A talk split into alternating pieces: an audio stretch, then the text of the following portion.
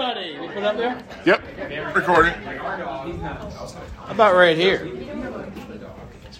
Oh, welcome back to an. You want up here? Yeah, yeah, We're talking this way though. It's gonna be like whoa, whoa, whoa, whoa, whoa. yeah. Welcome back to another beautiful night here at Fusion Fellowship Group. Up in here, up in here. Up in here, up in here. You may say it's hot.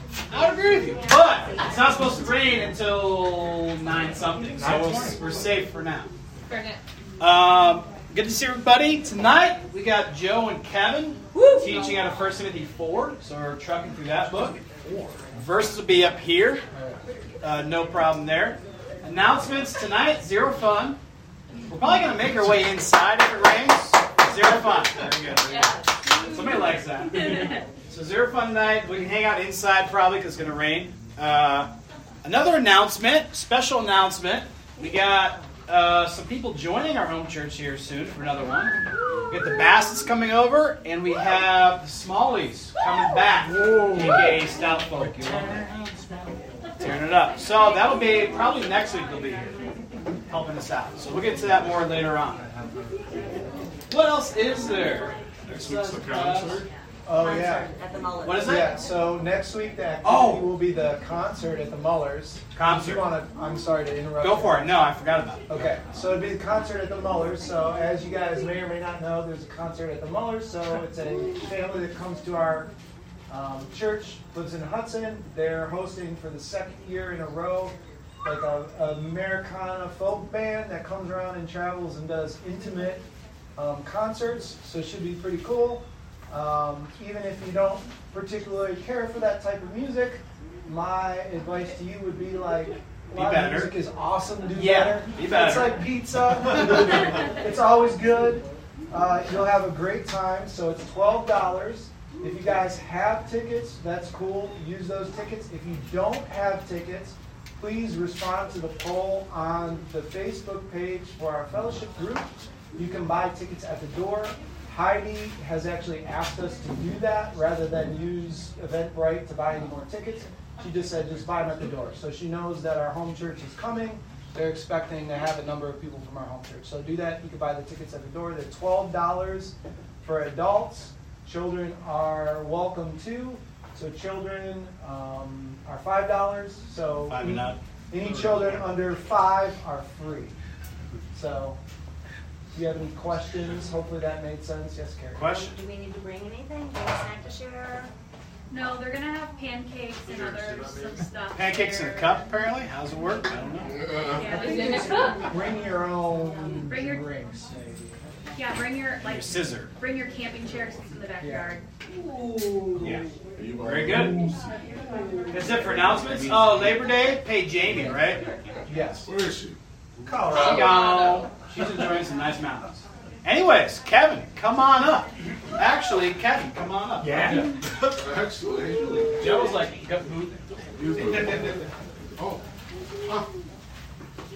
All right. Hello, Fusion Fellowship Group. What up with it? What a route. Hello, Fusion Fellowship Group. All right.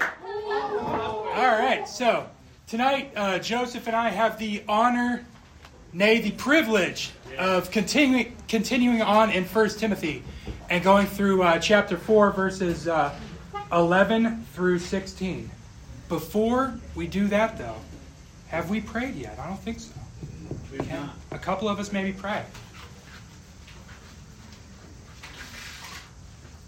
Hey, Lord, uh, I pray for this weather to hold out for us. It's pleasant now. Uh, I pray that there's no catastrophic, you skies falling kind of thing, halfway through teaching, anything like that.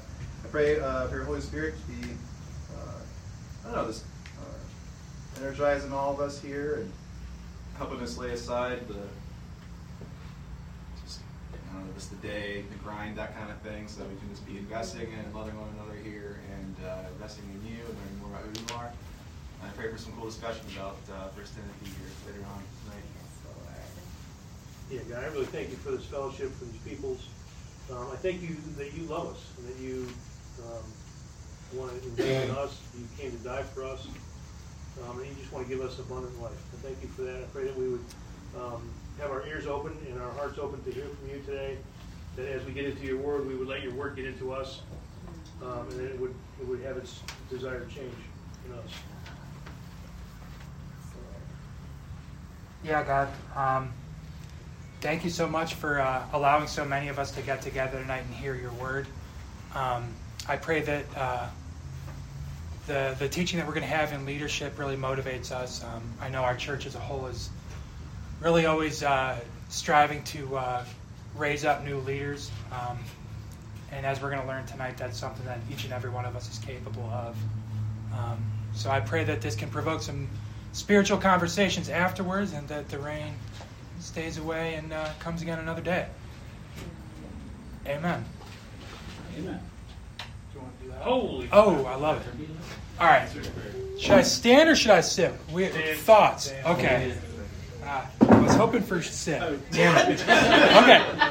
And you can sit about 20 minutes. Okay, fair, fair enough. All right. So, going to continue on in 1 Timothy 4. So, theme of tonight's teaching is leadership, right? What does it mean to be a leader? How can I be a leader? I suck at leading. I can't even lead my own life. How can I lead in a biblical way? Well, we're going to talk about that. We're also going to talk about how we're all impactful. We all have the ability to be impactful. We are all significant. Any one of us can be significant. Anyone can be impactful.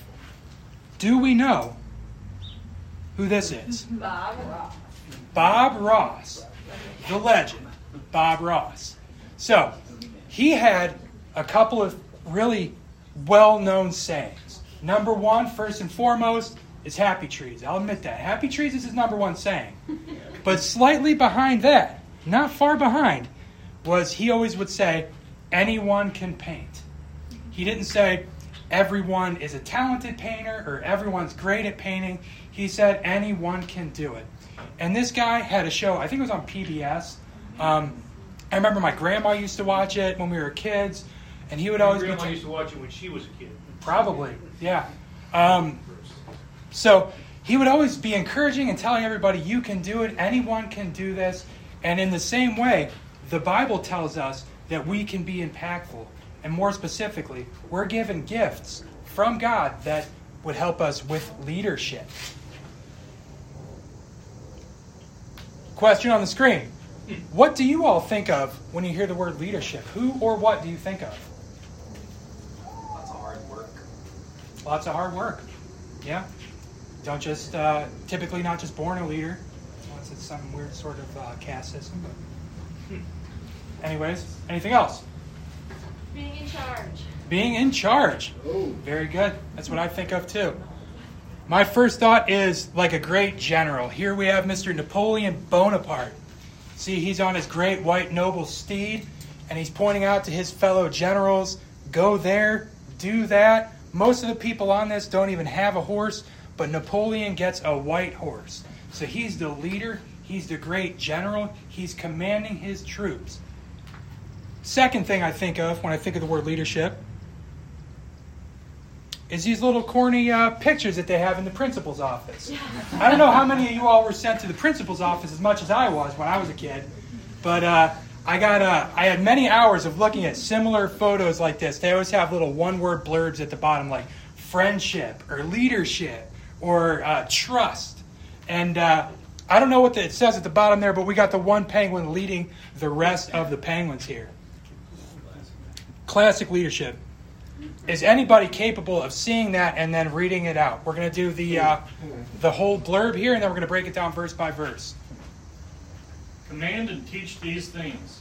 Don't let anyone look down on you because you are young, but set an example for the believers in speech, in conduct, in love, in faith, and in purity. Until I come, devote yourself to the public reading of Scripture, to preaching, and to teaching. Do not neglect your gift, which was given you through prophecy when the body of elders laid their hands on you. Thank you. So I don't know if you guys noticed, but in the middle there, it says, uh, devote yourself to the public reading of Scripture. We're doing that right now. We're off to a really good start, everybody. Yeah. Let's hope it. Uh, let's hope it continues. We'll get back to that later. So, first portion of this says, "Command and teach these things." Again, when I think of a commander or a leader, I think of like a military guy barking orders. Here we got the goat, R. Lee Ermey, in full metal jacket, yelling at Private Joker, thumping him over the head, telling him, You idiot, this is what you need to do. Um, but that's actually it, the original translation of this. Um, it's a lot closer to the word proclaim than the word command. There's a uh, there's almost like a connotation with the English language, like command. It's like there's a superior and a direct inferior, and they're just barking orders at them. So the original translation is a lot closer to the word proclaim than it is co- to command. You don't need to be like an R. Ermey yelling and screaming at people, thumping them over the head. Um, you don't need to be gifted in leadership, even to be a leader. You don't have to uh, be super charismatic or any of that kind of stuff. Now, you might be asking, you don't have to be a gifted leader to be a leader? Where the heck are you getting that from? So glad you asked. Immediately before this, in 1 Timothy 3, verses 1 through 7, we're given a heap of qualifications here as to what it takes to be a deacon, as to what it takes to be a leader in the church, and an overall godly leader. Now, we're given such things as uh, be uh, faithful to your wife, be temperate, be self controlled and respectable, be hospitable. One thing that's noticeably absent here is that you don't have to be a talented leader to be a leader. We're all given gifts and abilities that help us to lead. One thing that's absolutely certain to be a, a, leader, whether it's within the church or a godly leader in your marriage or in your friendships, one thing that you have eh, that's absolutely required is that you have to be someone who's sound in the word and you have a heart for the Lord and a heart for others. We're told this in, uh, in Acts 28 31. Who's going to grab that? Proclaiming the kingdom of God and teaching about the Lord Jesus Christ with all boldness and without hindrance. So you got to be bold for the Lord. You got to be bold in teaching others and telling others about what you know. And what is it that you know?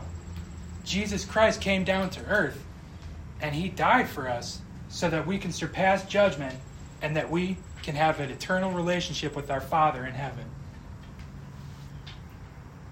First portion of uh, verse 12 here.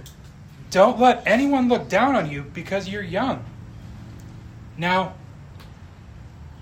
in this day, say Timothy is about 30 years old, roughly, give or take a couple years, but he's uh, all in all a pretty young man in a situation that I think a lot of people in this home church are in. Um, we have a lot of young, relatively young adults in this home church, and then we have some other people in the uh, in the other portion of their life. Huh?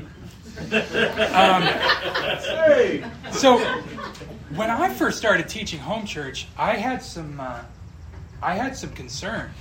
Um, I had some uh, down on myself feelings. I had the sense of I actually I thought of Terry.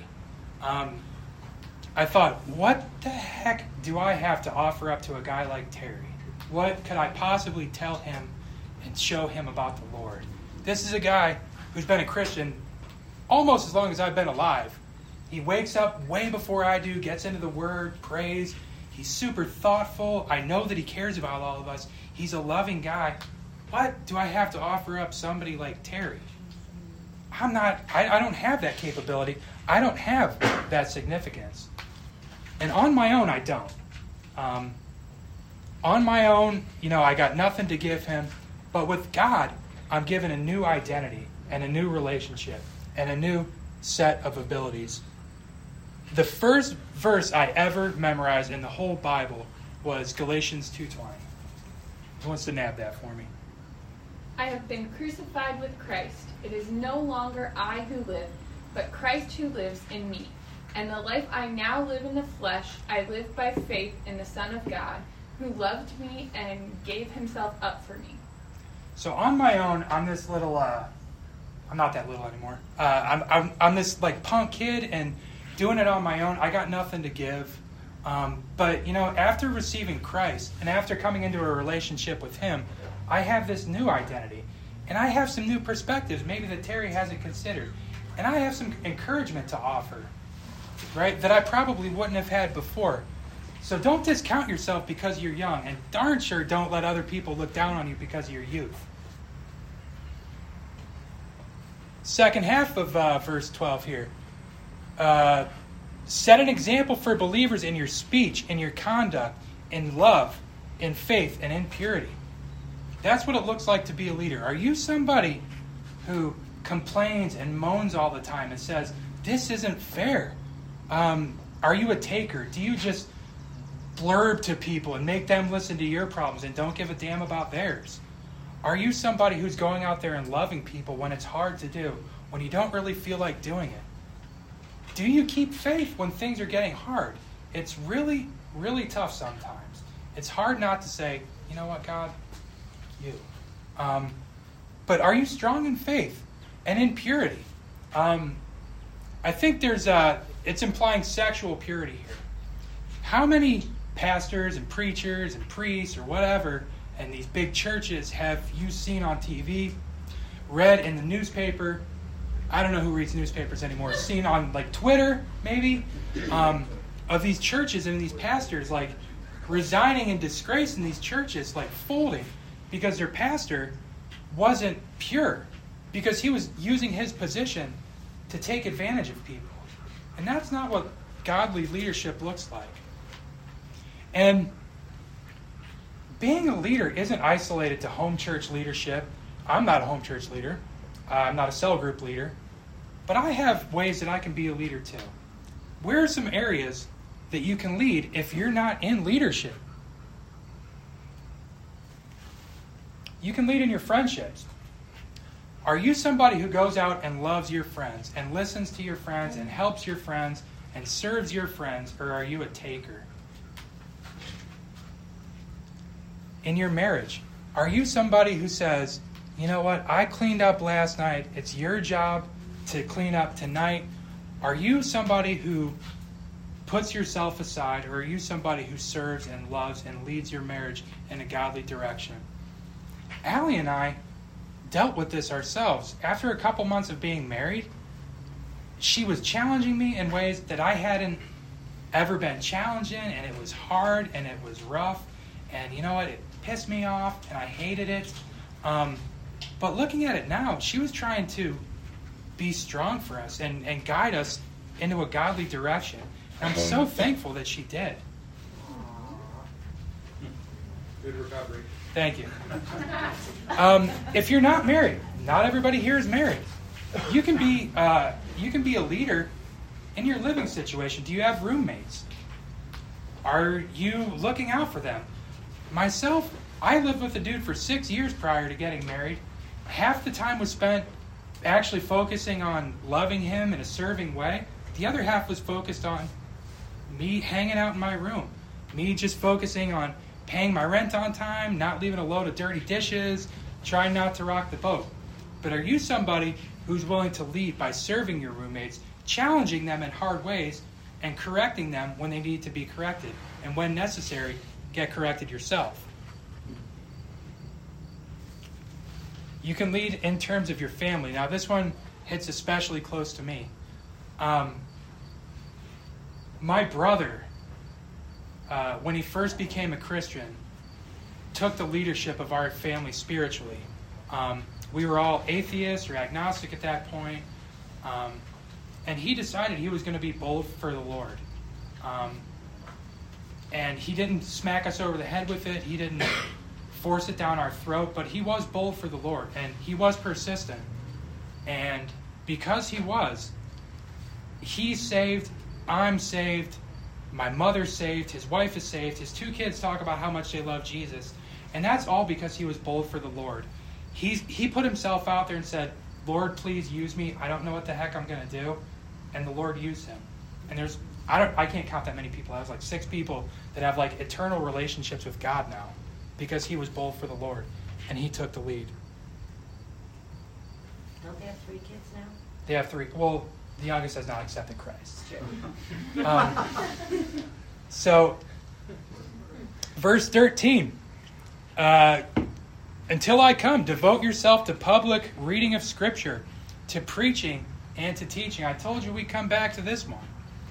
How are you going to know uh, God's desire for you, God's desire for your wife, God's desire for your home church or cell group or whatever, if you're not able to determine what God's will is? And how do you determine God's will? By getting into the Word, by teaching, by reading, by praying, by spending time with Him, by spending time with your brothers and sisters in Christ. Because at the end of the day, being a leader, if you're looking to be a leader just to be a leader because you know it looks good or um, it's a prestigious position, uh, I don't think it. I don't think it pays here. I don't think Joe or or uh, Rich or Craig are getting paid. Um, get other perks, other perks. Yeah, um, but if you're doing it for your own glory, you're not going to last. The people that are in it for the wrong reasons always get outed, um, and it's never good. But if you're doing it because you love others and you have a heart for the Lord, then you're set up for success, and that's what biblical leadership looks like. Can somebody uh, can somebody read Acts ten forty two? And he commanded us to preach to the people and to testify that he is the one appointed by God to be judge of the living and the dead. Jesus was sent down here to die for us um, so that we can have eternal life. There's a. Um,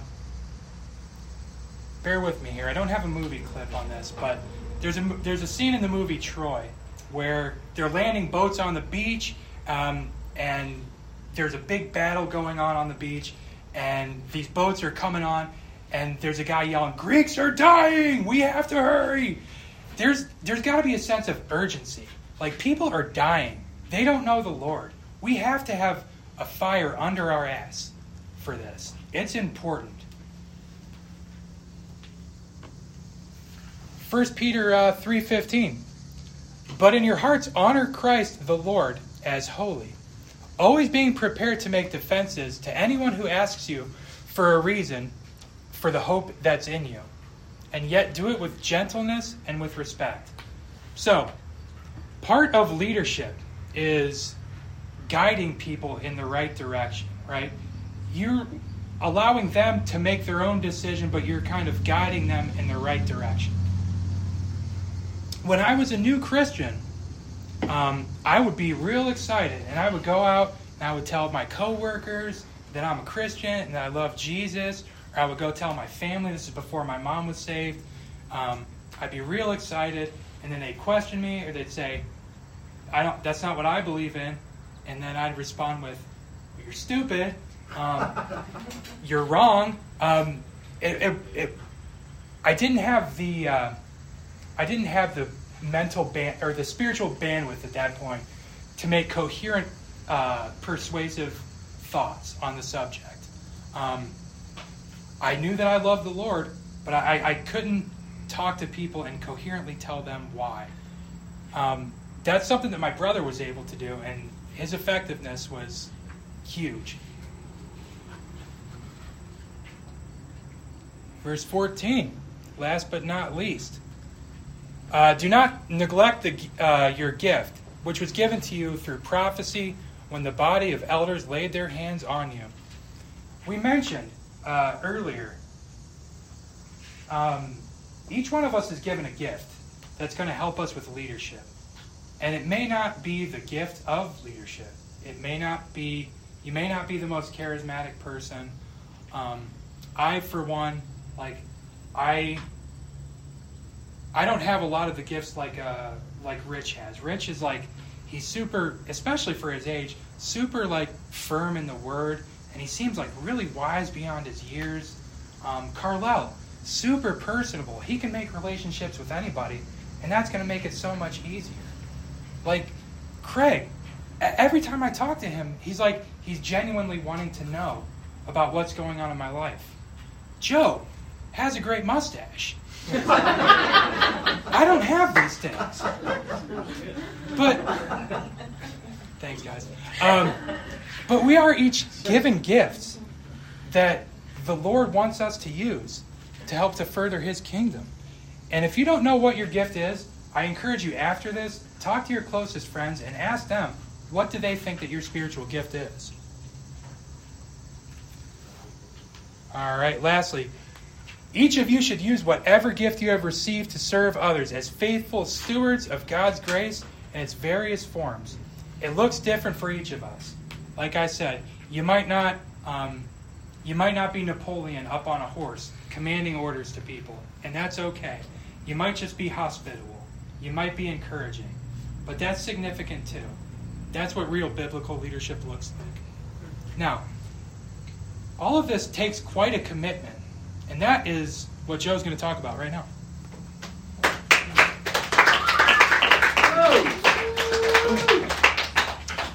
Alrighty. Okay, so uh, we we read that verse already, but uh, what I think is so cool about this verse is okay. On the one hand, Timothy wasn't a gifted leader. He had to have a few letters written to him to encourage him because he wasn't gifted. He was timid. He needed help. That sort of thing.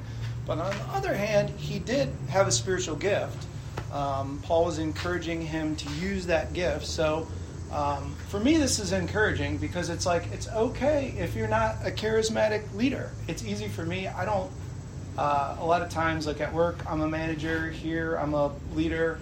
Um, at times, I see other people that do have that gift of leadership, that that charisma, that natural ability, and it's easy for me to get, uh, you know, kind of bent out of shape on that, or wish that I had that, or something, or compare myself um, to somebody some somebody else that has some gifting that maybe I don't.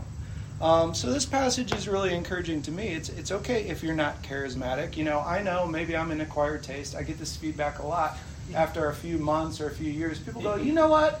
You're not as bad as you seemed at first, or like you're okay. And I'm like, okay, I'll, I'll take it. You know, I wasn't sure about you at first. I get that feedback a lot. Uh, so it's not required to be like instantly likable or charismatic. Um, what's even more interesting to me is, you know, God's doling out these gifts, right?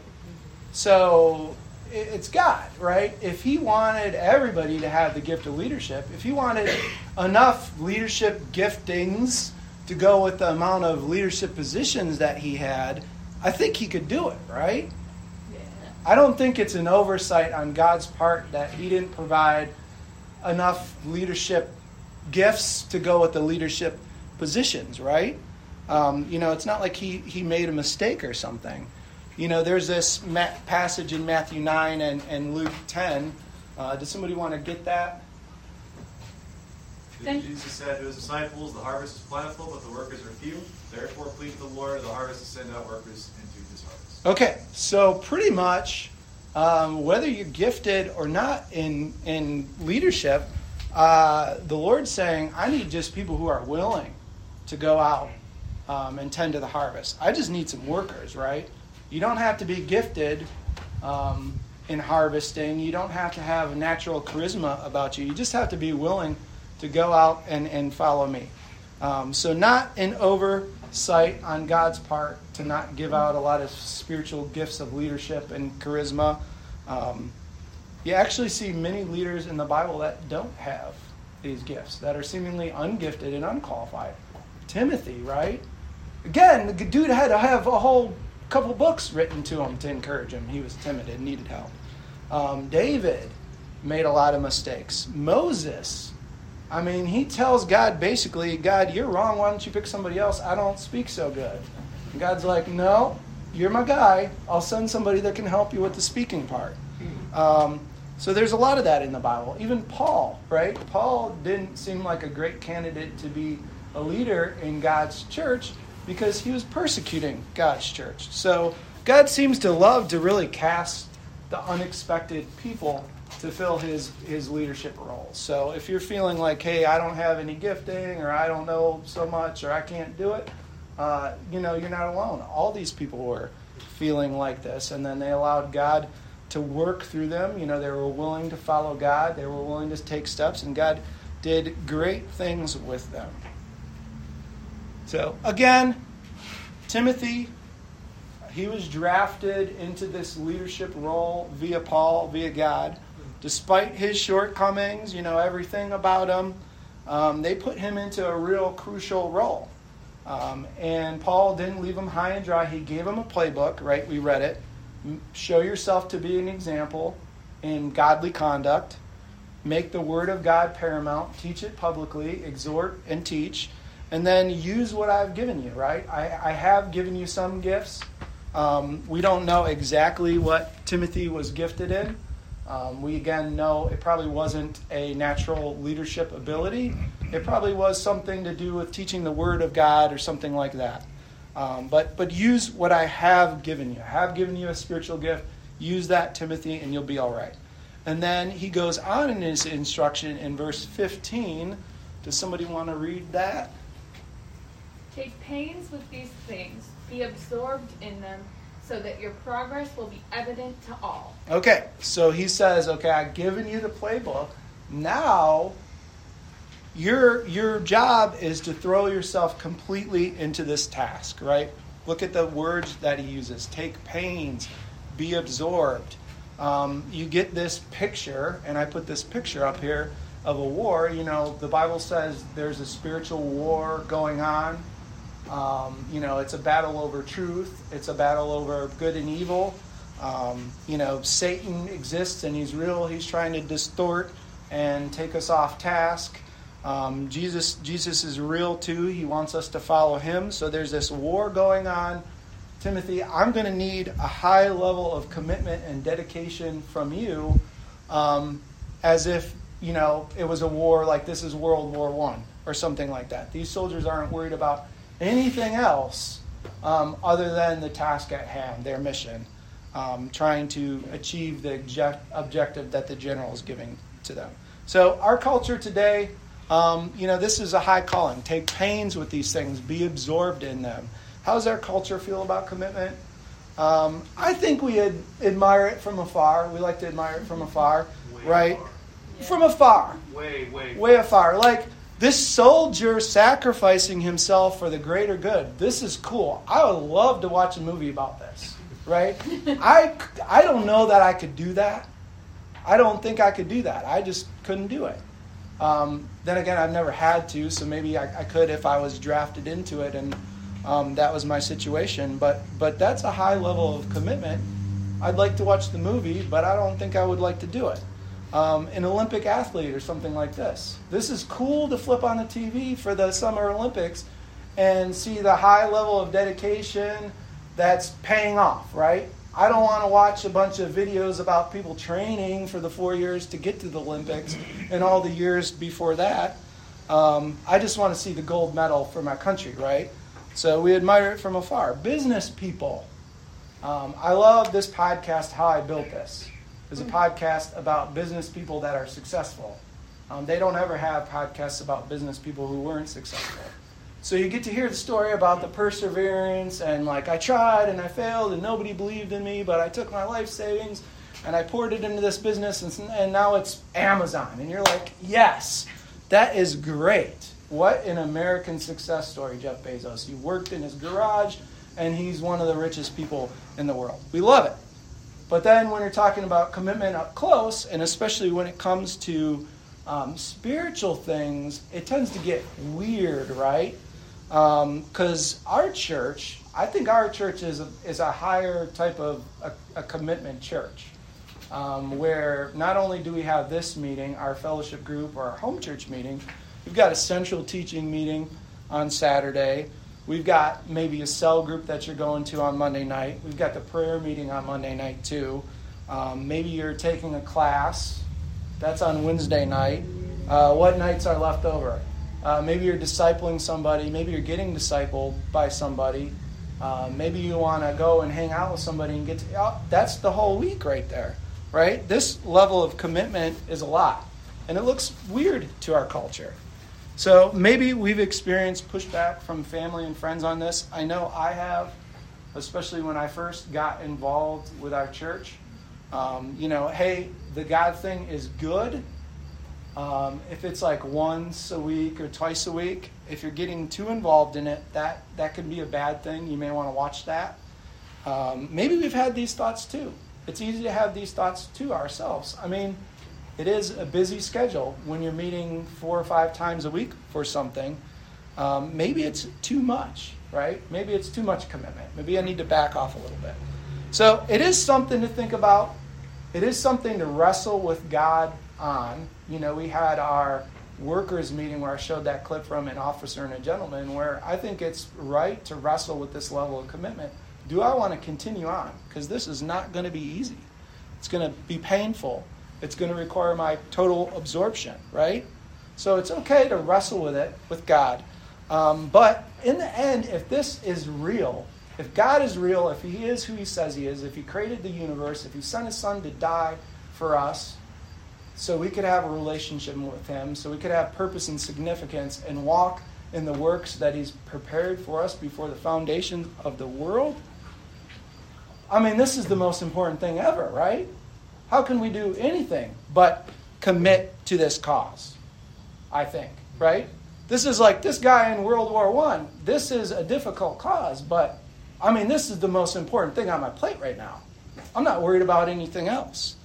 Um, I think this is why some of us initially, before we knew Christ, why it can be so hard to make the decision to finally receive Christ and invite Him into your life because I knew before I knew Christ, I knew if this is real, this is going to be a game changer. It's going to change everything. This is instantly going to become the most important thing in my life, which means some of the other things I think are important right now are going to get bumped to the wayside, right?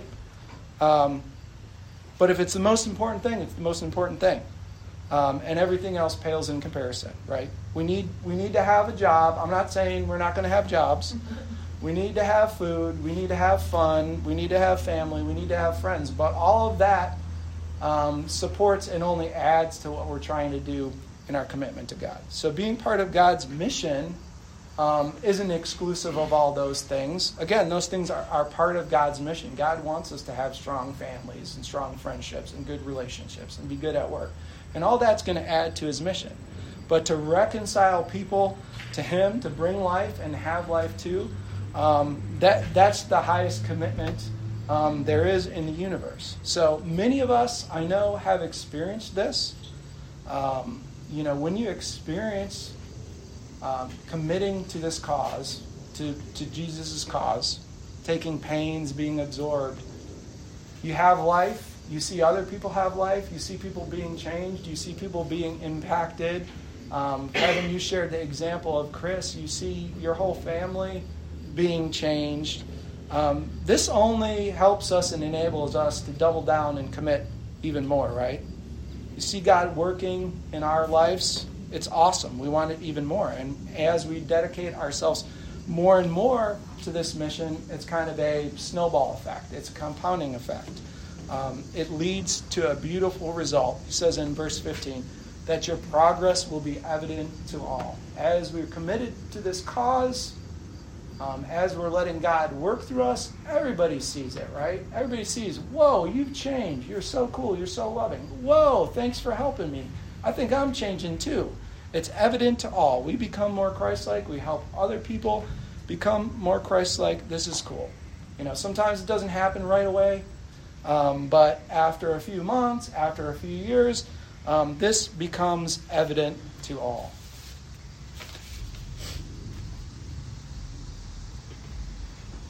So, uh, verse 16 here is very similar to verse 15. It says, Pay close attention to yourself and to the teaching.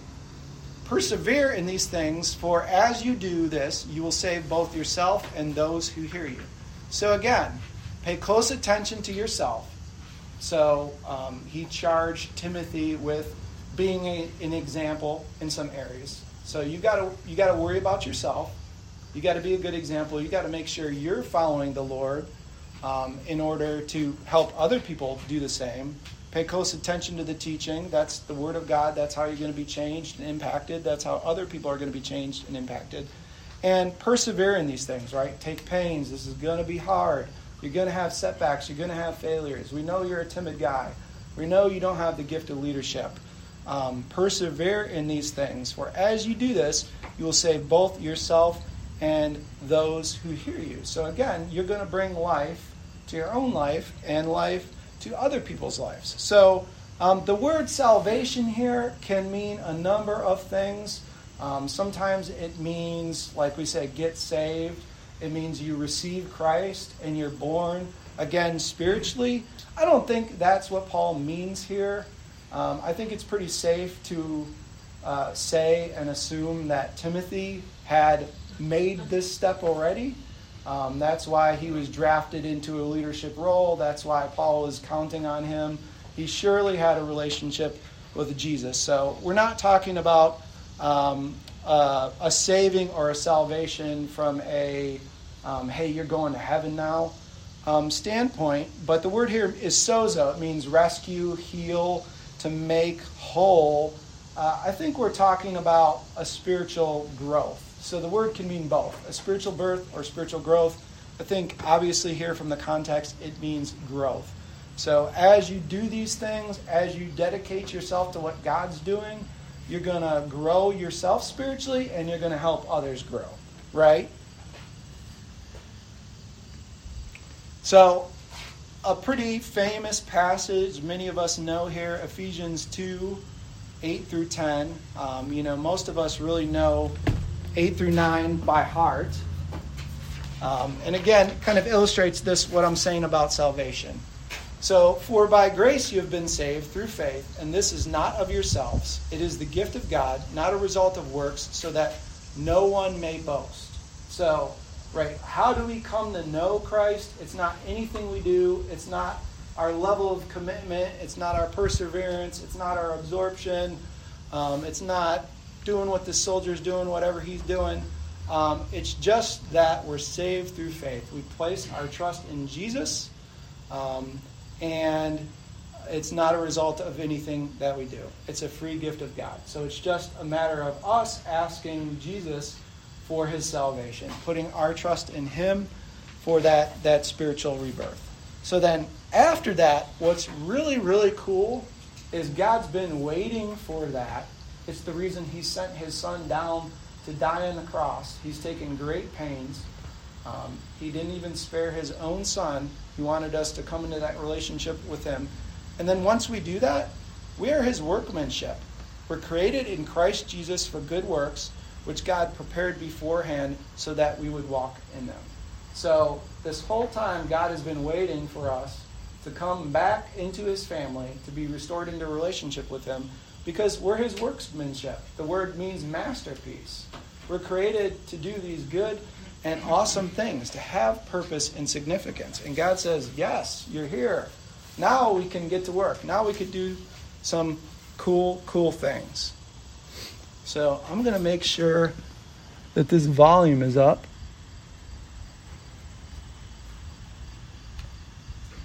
And maybe that's too loud. I don't know. I want to show you guys a clip. So I didn't put this guy up here by accident. Maybe some of you guys know what movie this is from. The movie is called 1917. It's a movie about World War One, um, and I think the movie. I would recommend the movie to anyone. It's just an amazing movie. But the movie really illustrates this passage really, really well. Timothy's situation. So uh, it's on Peacock. I'm not getting any any revenue from Peacock, but you could watch an ad version of it on Peacock if you want to see, and it's really going to illustrate this passage really well. Because their soldiers in this movie get drafted into a very difficult task. They're probably not qualified for it.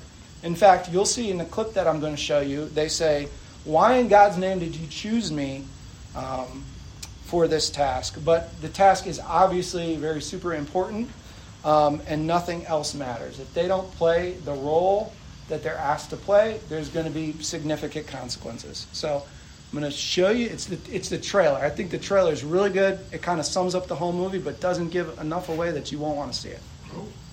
So here we go. You have a brother in the second battalion. Yes, sir. They're walking into a trap. Your orders are to deliver a message calling off tomorrow morning's attack. If you fail, it will be a massacre. We've got orders to cross here. That is the German front line. If we're not clever about this, no one will get to your brother. I will.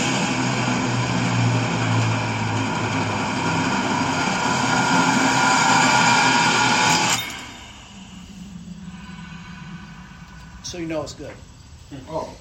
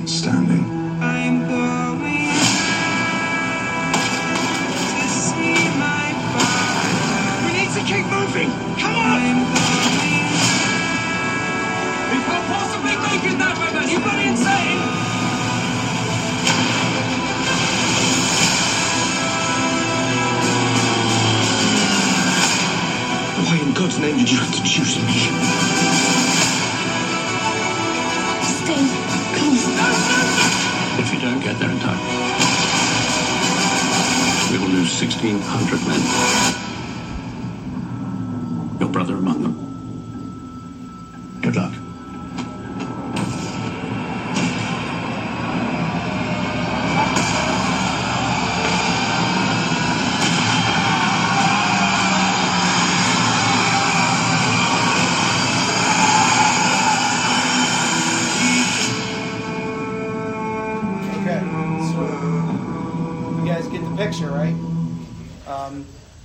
Two guys get drafted into this impossible mission. They're not qualified. Um, you know, they actually. What's cool about the movie is they on their mission. They're given these orders by the general, and they encounter all these other superior officers to them that they have to say like, "No, you need to stand down because I've got orders from the general. Like I've got to do this." Um, so I think it's really cool. Um, you, you can you see a lot of parallels to the passage. I recommend the movie. Um, you know, spiritual warfare, um, dire consequences, that sort of thing.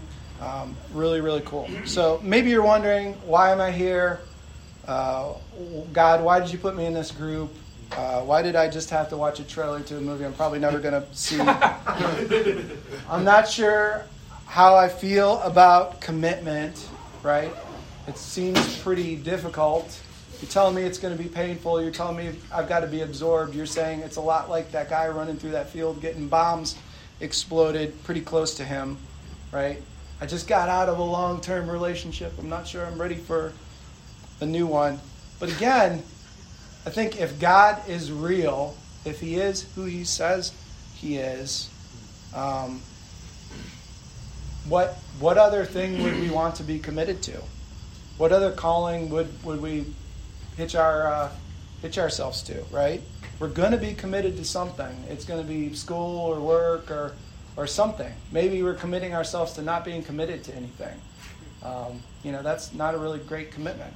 We might as well commit ourselves to something worthwhile. The greatest greatest cause we could um, commit ourselves. So, what does it mean? How do we do it? How do we commit? What does it look like?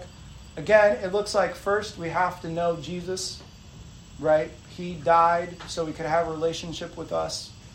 Um, but we can't step into those good works. We can't step into that uh, mission and commitment um, until we know Him. So that would be the first step. If you don't know Jesus, um, investigating that, what does that look like? It might even look like a prayer um, to Jesus just to say, Jesus, I don't even know if you're real. If you're real, can you show me that you're real? Um, and He'll answer that prayer.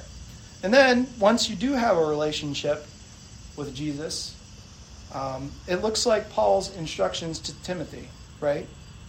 It looks like being an example to others, being of good conduct, getting into the Word, and then using the gifts that, that God's given you and taking pains and being absorbed with that. Um, so it looks like sometimes we got to put down our phone, right? We got to put down our phone. We got to get up off the couch. We got to, instead of watching the movie that I recommend you watching, maybe we got to go find somebody to love and serve, right? It looks like maybe instead of watching movies and stuff like that, we're going to get into the Word. Um, I think that movie will supplement your study of tonight's passage. But if you're going to pick one thing, get into the Word, right? Really get absorbed in it. Just don't wait for the next home church to roll around two weeks from now to get into the Bible again. Open the Bible tomorrow. Read the passage we read today. Get absorbed into it. See what God has to say about things. What better thing to throw ourselves into um, than loving people and knowing what God has to say and fulfilling our purpose um, as God's masterpiece. So, like Kevin said, anyone can paint, anyone can do this. Um, you know, initially, God's not going to ask you to run across a field with bombs blowing up and stuff like that.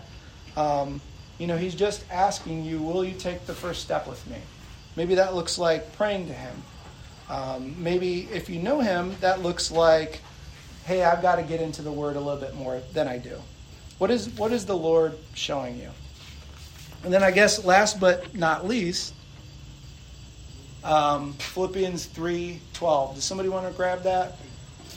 Not that I have already grasped it all or have already become perfect, but I press on if I may also take hold of that for which I was even taken hold of by Christ Jesus. Okay. So it's not perfection. The goal here, we're not going to be perfect. There's going to be setbacks. There's going to be failures. We're going to try to commit ourselves to Christ. We'll forget and do something else. We're going to try to love and serve somebody. We won't do it so good. We're Going to try to give a home church teaching and maybe we fumble it um, and, and don't do so good. Um, the goal is progress, though. As we walk with the Lord, as we commit ourselves to His purposes, He's going to change our character. He's going to going to help us do those things. He's given us gifts and things like that. So Timothy wasn't perfect. I think that that's a real encouragement. Um, you know, I never needed somebody to write me two letters to encourage me. Um, but it's kind of cool that Paul wrote the letters to Timothy because it, it, it is encouraging to me um, just, just reading those. It's encouraging to me to know that Timothy wasn't perfect. He needed encouragement. Um, it's encouraging to me to know that Paul wasn't perfect. Paul says, Not that I have already grasped it or already have become perfect. I'm not there yet. I'm still pressing on, I'm still moving forward. So, uh, the goal is progress and not perfection. So the goal the goal is what does the Lord have for you today? What step of faith is in front of you right now? Focus on that step um, and and take it. We can all be impactful. Everyone can paint. It's just a matter of tapping into what God has for us and in front of us. So that's all we had. Whoa! If there's questions or comments or anything you'd like to say, now's the time. Yeah, question for you guys. Uh, so uh, a lot of what there's a couple passages, this one here, and then also the end of uh, Timothy, First Timothy four, uh, that was referring to you know, pressing forward and uh, pursuing a relationship with the Lord until it becomes evident to all people. Right? I find oftentimes that it's very, very hard because it's gradual to actually see that transformation, like just self-analyzing, essentially. Yeah. Uh, so I guess I was wondering, so, and so I can be pretty pessimistic about myself a lot of the time. Uh, but I guess I was wondering how you guys have uh, experienced, maybe you guys have experienced that. Just you I'll shut up. But uh, Yeah, I mean, I think it helps to have maybe- people that are close to you that can say like, um, "Hey, you have changed," or "I have seen progress in this area in your life." So other people, I think, will see it before you. Um, but I think it helps too to reflect on kind of where you came from. Where again, the goal is not perfection. Okay, I still suck at loving people. That's true, but if I think back on how I was, like when I was in high school, like I wasn't even a, a person then. You know, it's like the difference is night and day. There's been a great improvement, so that that helps too. To like, okay, don't compare yourself um, to other people. I guess. Um, you know, I think it is helpful maybe to aspire to to somebody. Um, you know, aspire to Paul like Paul was aspiring to be like Christ. I guess would be a good strategy, but um, I think it helps to take a step back and say, okay, where did I start from versus where do I want to be or where do I think I should be or something like that. Yeah. So I think also, so when you say something like uh, until the change becomes evident to all people, um, I think we consider it as uh, the people who've been around you for a long time will say, "Oh, he was such a jerk before, and he's such a great guy now. He's such a sweet guy now." And maybe they won't ever have that. Maybe they'll just say, "Wow, Evan's a really, really nice guy, or a really mature guy, or a really loving guy." And that maybe that's the change. Maybe they won't ever say he was such a dick before, but maybe they'll know what kind of a guy you are now. If that makes sense. Yeah, makes sense. I, I'm just gonna jump off of that Yeah, too cool. a little bit. I think um, too sometimes it can be like because it says evident to all, and so like the people who didn't really know you, like what impression did they get? Like the people when you first meet them, are they like excited to befriend you? Are they, or maybe like, oh, there's he's really helpful, or you know, like something like that, where it, they get a breath of fresh air, and it's not just like what it's like in the world, where oh, this person's out to use me, or oh, that person is really exhausting to talk to, or they really just only talked about themselves. Like, I think people do notice that without necessarily like identifying that um, it's because we're Christians, but it is because of Christ that we are different from the world. Yeah. And so I think sometimes like just evaluating that um, could be like a cool thing. I don't know. Yeah, I mean, I think you're absolutely right. I think that there's some of that in this passage where it is like, hey, you are a younger leader. You are seemingly, maybe in some people's eyes, unqualified for this position. So you got to be careful how you act, right? Yeah. Conduct yourself in a way that you set an example for people. Like, people are going to be watching you, especially Timothy in that position, or us if we're in some position, or even if we say, oh, we're a Christian. People are watching us going, okay, well, does that mean you're any different than anyone else I know? Right. So it is like you don't want to make that your sole focus and try to act the way maybe you aren't, but you do want to, you know, act in a way that's befitting of a person who knows Christ. Yeah. So yeah, I think what you're saying is true. Yeah, in Timothy's situation too, like you got to be careful how you talk to those older people. I mean, I think that's the next um, verse, verse uh, chapter five, verse one and two. It's like be careful how you talk to older believers. Be careful how you talk to like you can't just you're a younger guy. You can't just tell the older guys how it's going to be. You know, you got to be be careful with that in a loving way. So Yeah, I think we've all been, speaking of like corrections and stuff like that, we've all been corrected or rebuked by people who like, it maybe seemed like they were just waiting for you to goof up and they just wanted to lay the hammer down. And on the opposite end, like, when it's like a real, like, genuine, I care about you, I love you, this is why I'm talking to you. It's like, you don't, you don't, you almost don't even come away from it feeling like beat down or tore down or you like feel like built up, like encouraged by it. So I think it's interesting how you bring up this verse after you read that other one in uh, Ephesians, and how here, uh, so he's saying, I want to press forward so I can take hold of that for which Christ took hold of me. And so it's like Christ had this plan for me, this good works for me to walk in um, before the foundation of the world, and he took hold of me so that I would walk in them. And like I want to strive for towards walking in those things, and I'm not qualified for them. Um, I mean, that's just I'm a goof. Any of you guys know me. Um, and, and in fact, yeah, I, I see more and more how like completely self-centered I am. Um, and once in a while, I'll, some of part, some small part of my motivation might be other-centered, but like for 99% of the time, I'm 99% self-focused. But yet, and so so in that, knowing that, and in that condition of not qualified, like Christ still took hold of me for these good works. And it's not like he, he said, here you go. Um, it's like I'm gifted for them. He's prepared me beforehand for them. He's trained me. I've gone through some things, and he's he's prepared me in my life to walk into this next thing that he has. He says in Matthew 28, like, "Hey, I'm going to be with you the whole time." Mhm. So it's not even like he's just like telling me to go, but he's going to come with me and take that next step of faith with me into the thing that I'm not qualified to do, uh, but I can do it because he's God, and I don't have to be.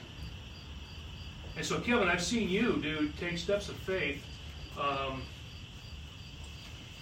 and I don't recall them today, but but I do recall being very encouraged and very um, strengthened by the way that you have um, taken the encouragement of your brothers and put it into action, like in visible ways. I think it's really cool. Um, that's part of what this is talking about, um, and it's part of what you have to offer me. It's like, dude, you're walking in faith. That's cool. Uh, so thanks, guys.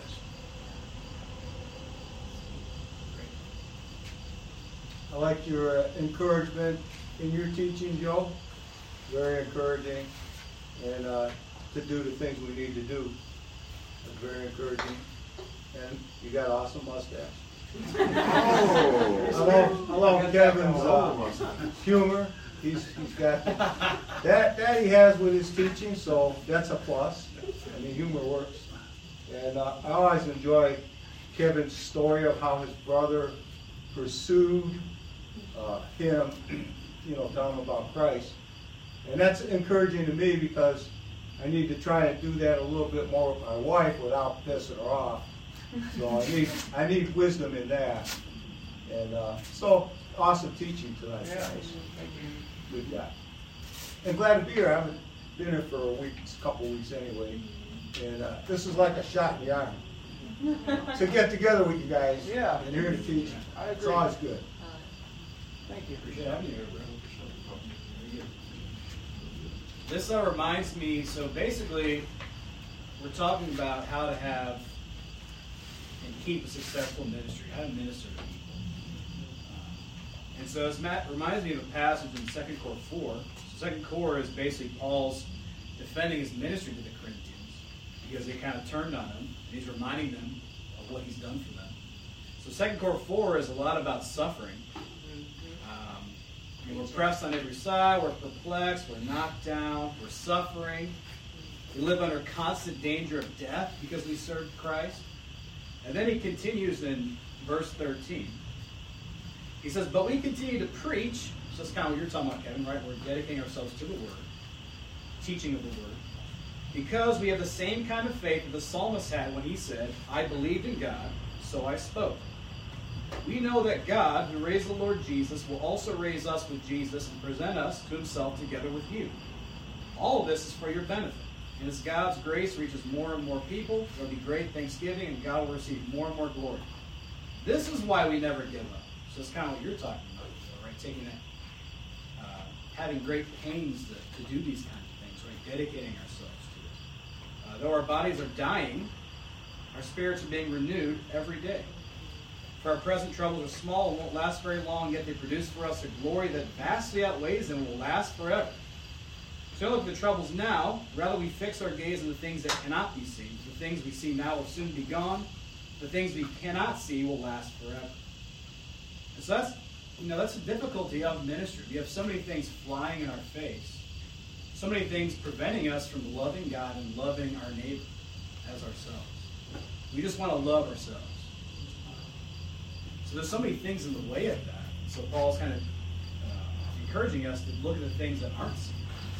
God's glory being presented in us as we love and serve other people. Uh, my brother just moved in a few weeks ago. Younger brother, baby brother. Uh, he's kind of a failure to launch. And he rebelled against God probably in high school. And I'll tell you what, man, there's some things that are kind of annoying that he does uh, around in, in our house. And I'm like, dude, I told you to take the trash out. You didn't do it. Now we miss the trash. And the recycling's piling up, and ugh, I should have just done it myself. Whatever, not a big deal.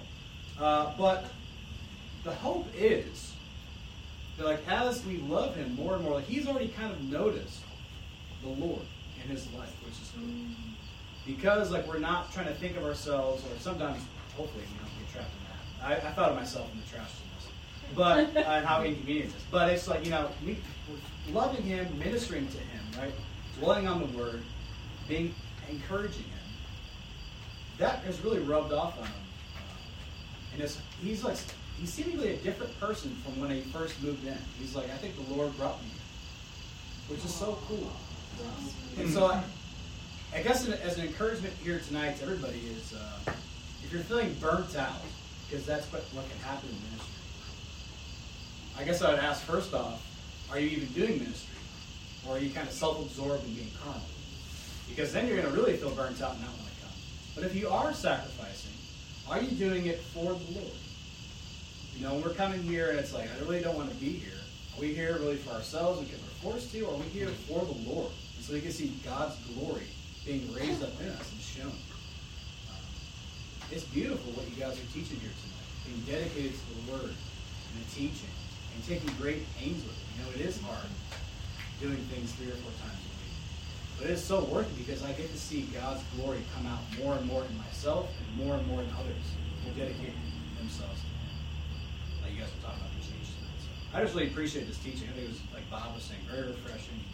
A shot in the arm, a shot of adrenaline, so to speak, of spiritual power. I'm like, yeah, this is why we're getting together. You know, so God's glory.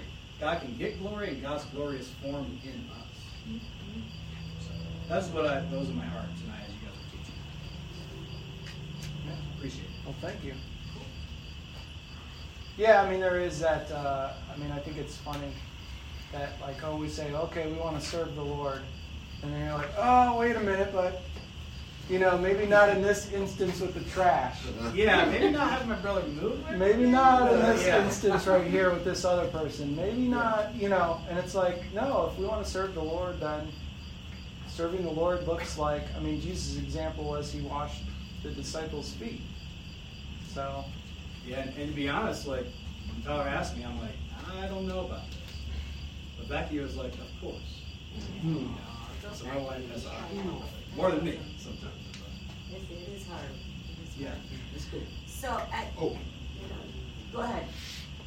Go ahead. That's So I'm saying. is- Yeah, so, uh, yeah. Discussion hostage, No. False. So In- Julie's getting married Sunday. In and out, being in and out of leadership a couple times through the years, whatever. This whole thing about leadership sometimes can seem kind of ambiguous, like, right, like what is this for, blah.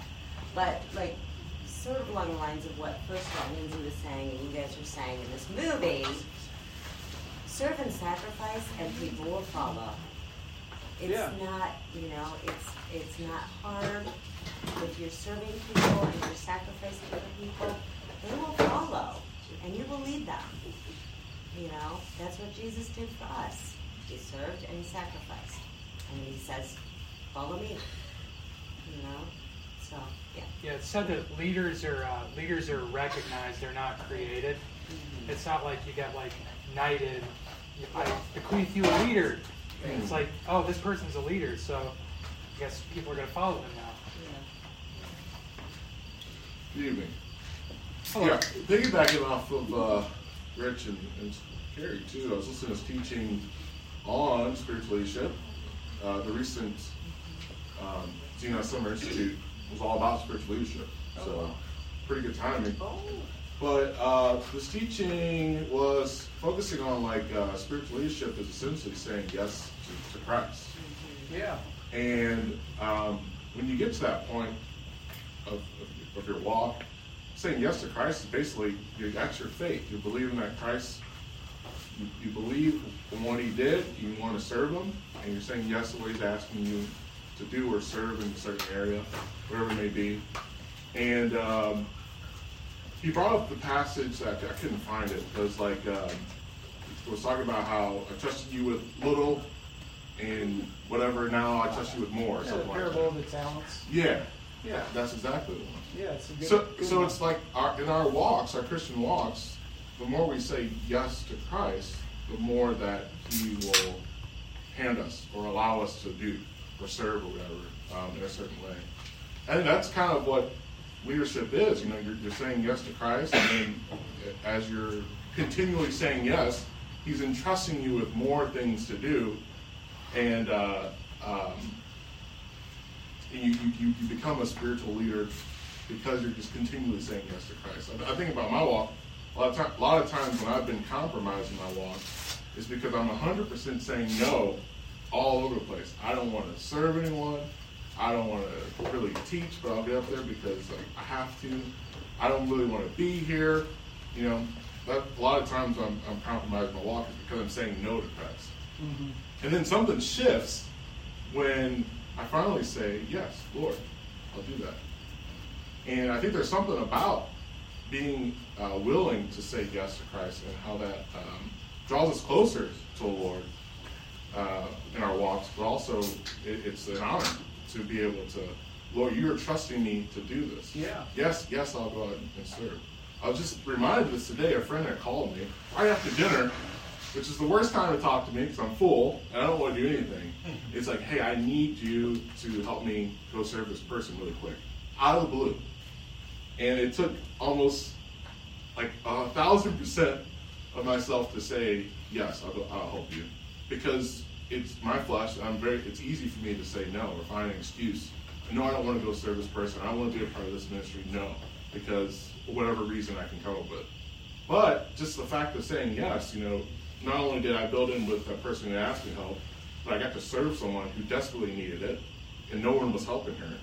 Uh, and now I have this uh, this uh, not event, but this example of saying yes to Christ Yeah. to serve someone and help and them it out. ended up great, and you felt, you know, you got life from it too. So. Yeah, exactly. Then the next time that comes up, it's a little bit easier, Yeah. Sometimes it's not. It usually is, though, easier to say yes because it's like, of course. Yeah. So the question he was teaching was like, what is what does Christ ask you to do that you're saying no to? Why not say yes if you're, you know, if you're on board with this, like we talked about training, spiritual training last week, and trying to uh, gather further knowledge in Christ and how to go all out for Christ. And tonight with what you're saying too, speak spiritual leadership. It's like, what can we be saying yes to Christ to? What is He asking us? What opportunities are there for uh, us to say yes to? And I just thought about that when people were sharing too. It's, it's, it's a good Today, if you hear His voice, like, what has God got for you today? Okay, don't worry about tomorrow, yesterday. Don't worry about tomorrow. What is today? Like you're saying, what is the step that's in front of you? So, yeah, very good. Yeah, oftentimes uh, in my life, I've been kind of saying no or ignoring. I mean, ignoring is like saying no, right? You're like, no, you've got to do something. He's asking you, you probably should do this thing. And you're like, well, I'm probably not going to do it right now. I'm probably going to do this other thing. Um, as soon as I say yes, it's like, oh my God, I've just been waiting for you to say yes so I could give you all this stuff, so I could put you in this position that was way better than what you were trying to do yourself. I have a lot of examples like that. So, God, I, God, uh, when I was looking for a job way back when I graduated college, I was saying no to a lot of jobs and a lot of things, and then finally, I said, okay, God, I'll go and get whatever job. I'll go get a job at Taco Bell. If I have to, literally, like I was going to get a job at Taco Bell. Not that that would be the worst thing in the world, but then, like, later that day, somebody called me and said, hey, I've got a job for you. And it's like, God has a sense of humor, too. You know? Like, I've been saying no for months to doing that. As soon as I said yes, I'll, fine, fine, I'll do it. He was like, oh, because I had this other job for you. It was funny, you know? So, hmm. yeah. Hey, can I go one more thing? Yeah. Hey, so Julie's getting married on Sunday, right? Um, so I appreciate you guys' prayers for all that. Um, a lot of it is we're setting up a lot of stuff. And my wife, she's like the super organizer person. Like found herself to be very overwhelmed. Um, and somebody, Allie, Allie Baker, not Miller Baker, uh, came over and helped her out yesterday. Um, it took quite a load off of her. Uh, so we really appreciate that, Allie. Thanks. Uh, but that's uh, uh, an, uh, you know, an example of someone serving Christ in a very simple way that um, was very meaningful. Yeah. And very much appreciated. So, thanks. That's awesome. Do you need any more help? I have no idea. Okay. I do not. Well, I need, I need Carlo for something, but, uh. Again. But Just they're- don't they're- uh, get him before he eats. That's all I ask. Pro tip. But I maybe talk to Ally or Paula. I, I don't Okay. know. I, I don't know what we need. Okay. There seems like there's a dining room full of stuff that needs to get there on Sunday. Paula's reached out to Paul. Okay. Good. Thanks. Let me share that. Yeah. Well, thanks for sharing. Good job, Allie. That's my woman. Thank the Lord. All right. Well, why don't we have a few of us pray?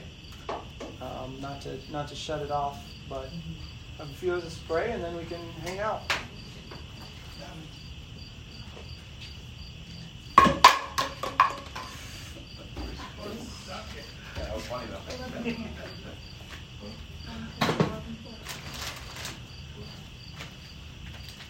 Yeah, Bob, thank you for uh, tonight. Thank you for these guys preparing to teach and speaking to them, God.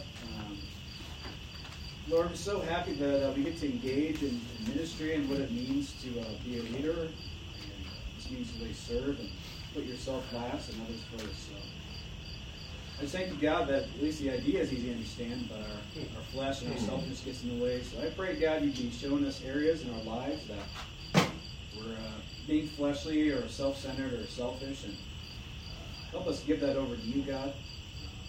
Because we love you, Lord. We know you want to do great things for us and impact people eternally, and we just get in the way of that so much of the time. So pray for that, Lord. Pray for our hearts. We give them over to you, and you show us the error of our ways and uh, the thoughts of our hearts, Lord.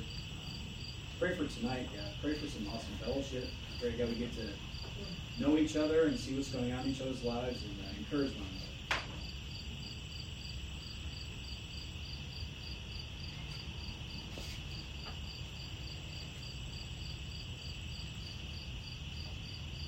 Yeah, Father, um, I just want to thank you that uh, you have good works prepared beforehand for us to walk in. That um, being dedicated to you isn't, I don't know, just showing up, but uh, that it's life changing. That it's not just coming to a bunch of meetings, but um, it's it's being refreshed and, and changed, and uh, that we get to experience that here and now.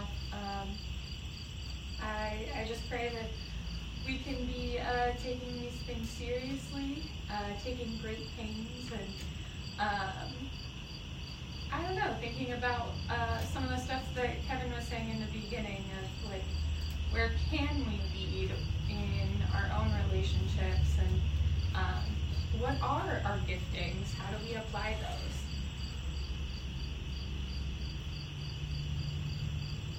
So yeah, Lord, thank you so much uh, for the teaching tonight. Thank you for the encouragement uh, uh, that we heard, and um, places where we can become uh, more uh, in a leadership role, even if it's not like out in front, but uh, behind the scenes. Just give you thanks, Lord, that we can get together tonight. Very encouraging, very good. Thank you, Lord.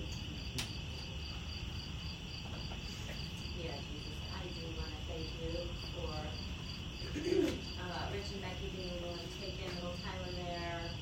Um, I'm so, so grateful to see them coming back. And I do want to pray for them. I pray that you would cause them to fall head over heels in love with you all over again, Jesus. So just thank you so much for that. I just really would uh, partake in that word today, Lord.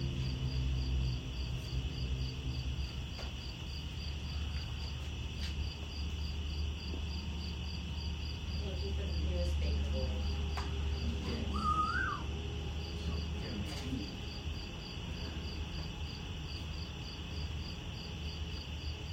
Dear Lord, well, I do thank you for um, this evening. Thank you for this passage. Um, you know, thank you for, I think, a great example of a leader maybe that doesn't have all the qualifications of what we would think a leader was, but um, you don't require those same kind of qualifications that uh, you know a business or um, you know an organization might. Um, you just require willingness, um, and, and you do the rest. So thank you for that example, Lord. Um, you know, I do just pray, uh, kind of like we were talking in the discussion that Carlisle was saying. Uh, pray for whatever steps people have in front of them, the steps of faith that you're calling on people to take. Those steps can be really scary and really daunting sometimes, like we don't want to do them. Um, but really, um, you know, you have our best interests in mind. You love us. You care about us. You gave up your son for us so that we could walk in these good works that you prepared um, before the foundations of the world for us. So I pray for those things, for the steps of faith that people have, um, that they, they take those steps, that they'd say yes to those things. So myself included, Lord, um, help me to see what you'd have me do. So just thank you for that, Lord. I know you're going to answer those prayers, and uh, you know, thank you for everybody participating and sharing tonight. Uh, what a great meeting. So, Amen. Amen.